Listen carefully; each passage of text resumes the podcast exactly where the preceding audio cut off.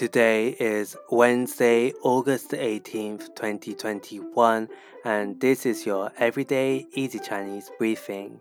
大家好，我是林老师, and in under 5 minutes every weekday, you'll learn a new word and how to use this word correctly in phrases and sentences.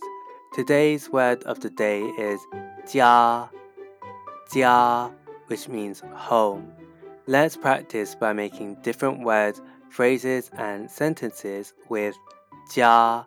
The first word is 国家,国家, which means country. A way of using it in a sentence is 有很多国家参赛。有很多国家参赛。Many countries are attending the games.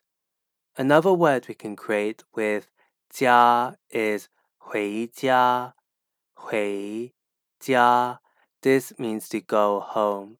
A way of using it in a sentence is 他不想回家。他不想回家。He doesn't want to go home.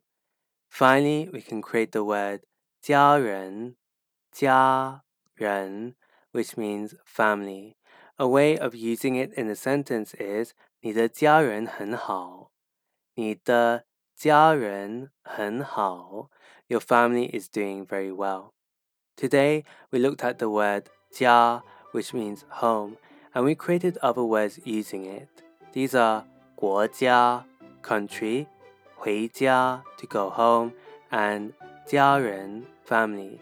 To see this podcast transcript, please head over to the forum section of our website www.everydayeasychinese.com where you can find even more free Chinese language resources.